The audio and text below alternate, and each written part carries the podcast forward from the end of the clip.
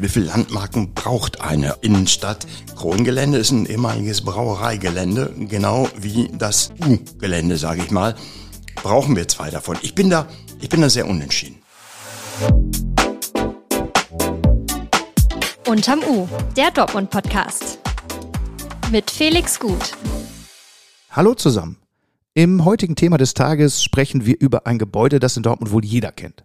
Allerdings wahrscheinlich nicht von innen, das hoffe ich zumindest, denn es geht um den Kronturm an der Märkischen Straße. Hier kommen jeden Tag viele auf dem Weg zwischen Dortmunder Süden, B1 und Innenstadt vorbei und man sieht den Turm auch aus weiterer Entfernung gut, aus dem Westfalenpark oder von Phoenix West aus zum Beispiel. Passiert ist hier allerdings schon ziemlich lange nichts mehr, denn seit 23 Jahren steht der Kronturm leer. Er ist einer der bekanntesten Lost Places von Dortmund, immer wieder Ziel von Sprayern und Jugendlichen, die hier ein Abenteuer suchen, was natürlich auch durchaus gefährlich sein kann. Jetzt gibt es eher schlechte Neuigkeiten zur Zukunft des Brauturms. Welche das sind, das kläre ich gleich im Thema des Tages mit meinem Kollegen Gregor Beushausen. Außerdem in der heutigen Episode ein Blick auf das, was am Wochenende wichtig wird. Ihr hört unterm U, den Dortmund-Podcast der Ruhrnachrichten. Mein Name ist Felix Gut. Schön, dass ihr wieder dabei seid oder zum ersten Mal zuhört. Ich hoffe, es geht euch gut bei dem, was ihr gerade macht. Lasst uns einsteigen mit dem Blick auf die wichtigsten Nachrichten aus Dortmund. Update. Überraschend. In Dortmund schließen immer mehr Friseursalons. Im vergangenen Jahr sind 13 Geschäfte vollständig verschwunden. Branchenexperten befürchten, dass bis Ende 2023 bis zu jedes dritte Geschäft in Gefahr sei. Spannend. Auf dem Phoenixsee steht ein Drachenbootrennen mit hunderten Teilnehmerinnen und Teilnehmern an. Viele Hobbyteams sind in nachgebauten Wikingerbooten auf dem Wasser unterwegs. Rund um den See gibt es ein großes Programm. Die Rennen beginnen am Samstag und am Sonntag ab 9.15 Uhr und laufen bis in den frühen Nachmittag. Traurig. Der Dortmunder Zoo trauert um ein beliebtes Tier. In dieser Woche ist das Kapibara Daniela plötzlich gestorben. Das Wasserschwein lebte bereits seit einigen Jahren im Dortmunder Zoo und war bei Besuchern und auch bei den Tierpflegern sehr beliebt. Das Thema des Tages. 65 Meter ist er hoch, also einen halben Florianturm, und er steht da so vor sich hin. Der Kronenturm ist nicht zu übersehen. Ich verbinde mit dem Gebäude ja vor allem einen Geruch, den typischen Brauereigeruch nach Hopfen und Malz, der früher in Dortmund sehr verbreitet war. Ich bin an der Saarlandstraße aufgewachsen, also nicht weit von der Brauerei entfernt. Im Jahr 2000 ist zum letzten Mal Bier an der Märkischen Straße hergestellt worden. Über die Dortmunder Brauereigeschichte könnte man eine eigene Folge machen. Der Kronturm ist ihr auffälligstes Überbleibsel. Seit über 20 Jahren steht das Gebäude leer, während drumherum längst ein neues Wohngebiet entstanden ist. Was soll man nur anstellen mit 10.000 Quadratmetern Fläche und 150 Jahren Dortmunder Brauereigeschichte? Dafür gab es Pläne, die sind jetzt wieder geplatzt. Mein Kollege Gregor Beushausen recherchiert zum Thema. Gregor, herzlich willkommen. Hallo. Gregor, was hast du denn Neues herausgefunden jetzt zum Kronturm? Naja, ich habe herausgefunden, also Hopfen und Malz ist noch nicht völlig verloren, aber eine richtige Lösung gibt es im Augenblick nicht. Die Stadt hatte ja zumindest mal ausbaldowern lassen, auskundschaften lassen, ob es möglich ist, ihr Stadtarchiv dort unterzubringen. Es gab dann auch eine Machbarkeitsstudie, die, aber das haben auch viele Machbarkeitsstudien so an sich positiv ausgefallen ist. Dabei ist unter anderem äh, die Bausubstanz untersucht worden, ähm, die Tragwerksfähigkeit unter anderem ja. Und ähm, dann haben die, die, die Gutachter haben halt gesagt, ja, theoretisch ist das alles machbar. Du sagst also machbar, positives Ergebnis, hört sich ja erstmal gut an. Im Grunde genommen ist das ein positives Ergebnis, das hört sich immer gut an bei ganz vielen Machbarkeitsstudien. Aber der Teufel steckt natürlich oft im Detail. Ähm, die Stadt hat an dieser Stelle mindestens zwei große Probleme. Sie hat gesehen, ähm, das Flächenareal ist viel zu groß allein für unser Stadtarchiv.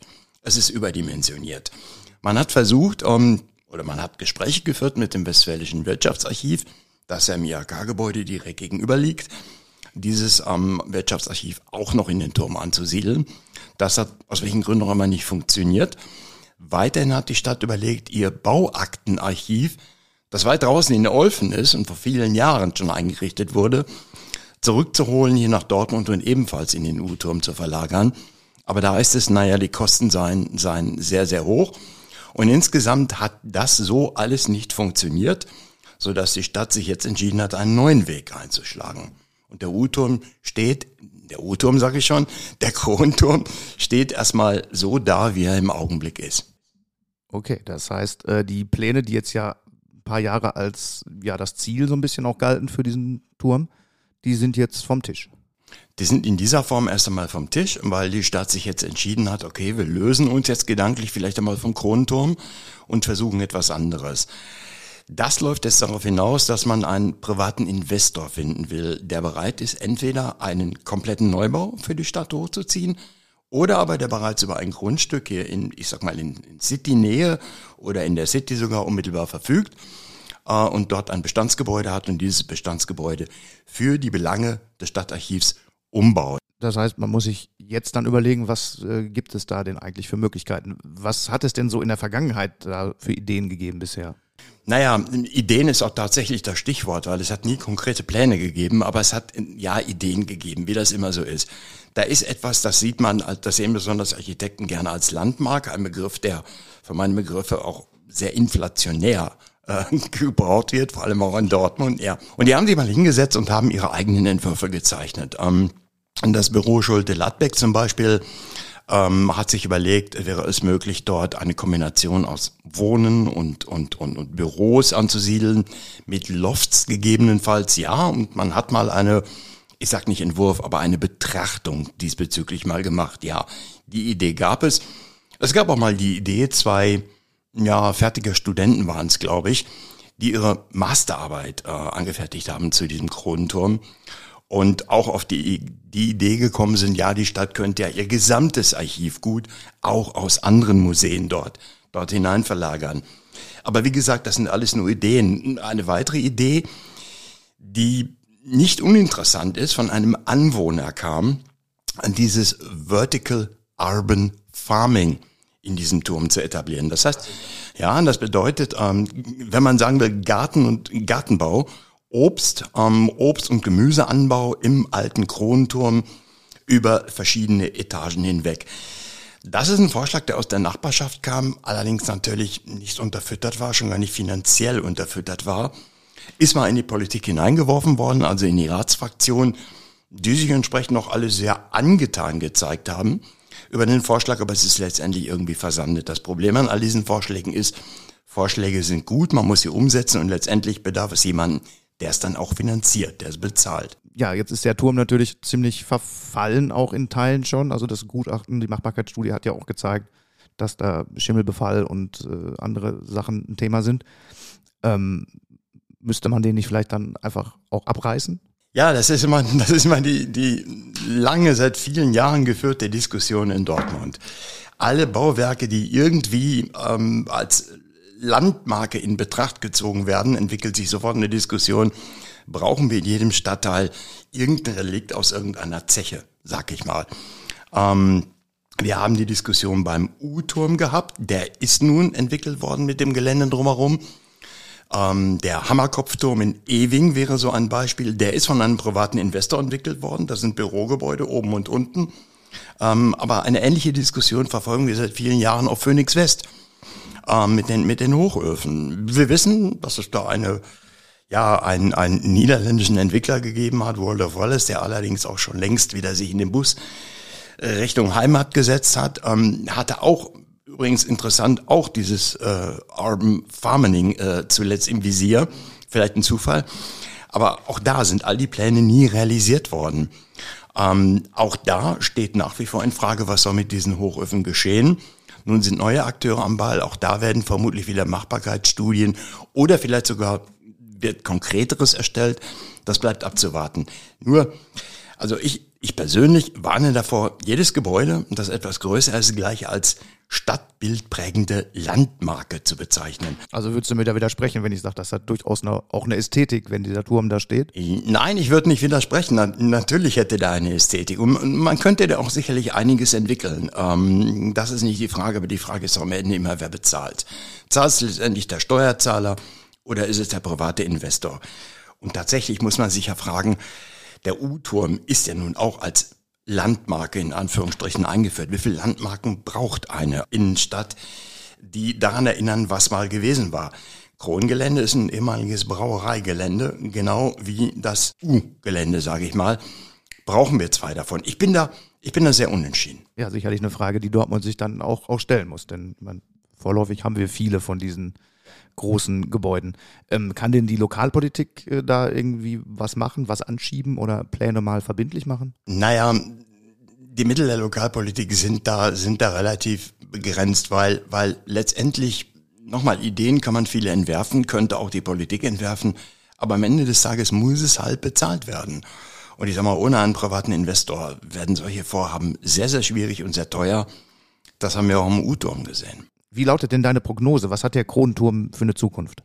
Ja, das ist eine gute Frage. Wenn ich das wüsste, dann würde ich es auch schon, dann würde ich es auch schon kundtun. Aber ja, ich, ich kann tatsächlich nur darauf verweisen. Es ist schön, wenn jemand, ähm, wenn ein privater Investor käme und sagt, ich habe die und die Idee. Da kann ich nur sagen, her damit. Aber der Punkt ist, da muss sich der Investor natürlich auch mit dem Eigentümer ähm, des Geländes ähm, einigen. Ähm, und die Stadt käme dann als Partner ins Spiel, insofern, als dass sie Baurecht erteilen würde oder eben kein Baurecht erteilen würde. Ähm, der Turm, der Kronturm, hat dann gute Aussichten, wenn wirklich irgendjemand kommt und sagt, ich bin so begeistert von dem Ding und ich habe sogar, ich habe sogar eine eine Idee, die wirtschaftlich tragfähig sein könnte. Sollte der oder diejenige nicht auftauchen, dann wird es schwierig. Zumal man ja auch tatsächlich sehen muss, es gab ja schon in den vergangenen Jahren immer mal wieder Hinweise von den Anwohnern, ja, unbefugtes Betreten und so weiter und so fort. Das ist, ja, das ist natürlich auch ein Knackpunkt bei einem solchen Gebäude. Das wird ja mit der Zeit nicht besser. Hm? Es wird, es wird baufälliger und irgendwann steht man dann, steht man dann vor einem Bau, bei dem man sich fragt, ja, ist da überhaupt noch etwas zu retten? Also wenn, müsste schon innerhalb der nächsten Jahre da irgendetwas passieren oder eine konkrete Entwicklungsperspektive aufgezeigt werden. Und in der Tat ist das ein großes Problem, die Sicherheitslage dort, denn ja, es gibt immer wieder Einbrüche äh, und gefährliche Kletteraktionen dann auch und naja, Graffiti, die kann man schon fast dann wieder unter den Bereich Ästhetik packen. Ich denke da an das ganz oben an der Spitze, was vielleicht eins der beeindruckendsten in Dortmund ist, äh, wenn man sich überlegt, wie es da hingekommen ist. Ähm, aber ja, wir werden erstmal weiter mit dem Kronenturm an der Märkischen Straße, glaube ich, klarkommen müssen. So wie er da steht. Ähm, Landmarke oder nicht. Ihr könnt das auch selbst gern diskutieren in den Kommentaren zur Sendung oder schreibt uns. Gregor Beushausen, vielen Dank für das Gespräch. Bitte sehr.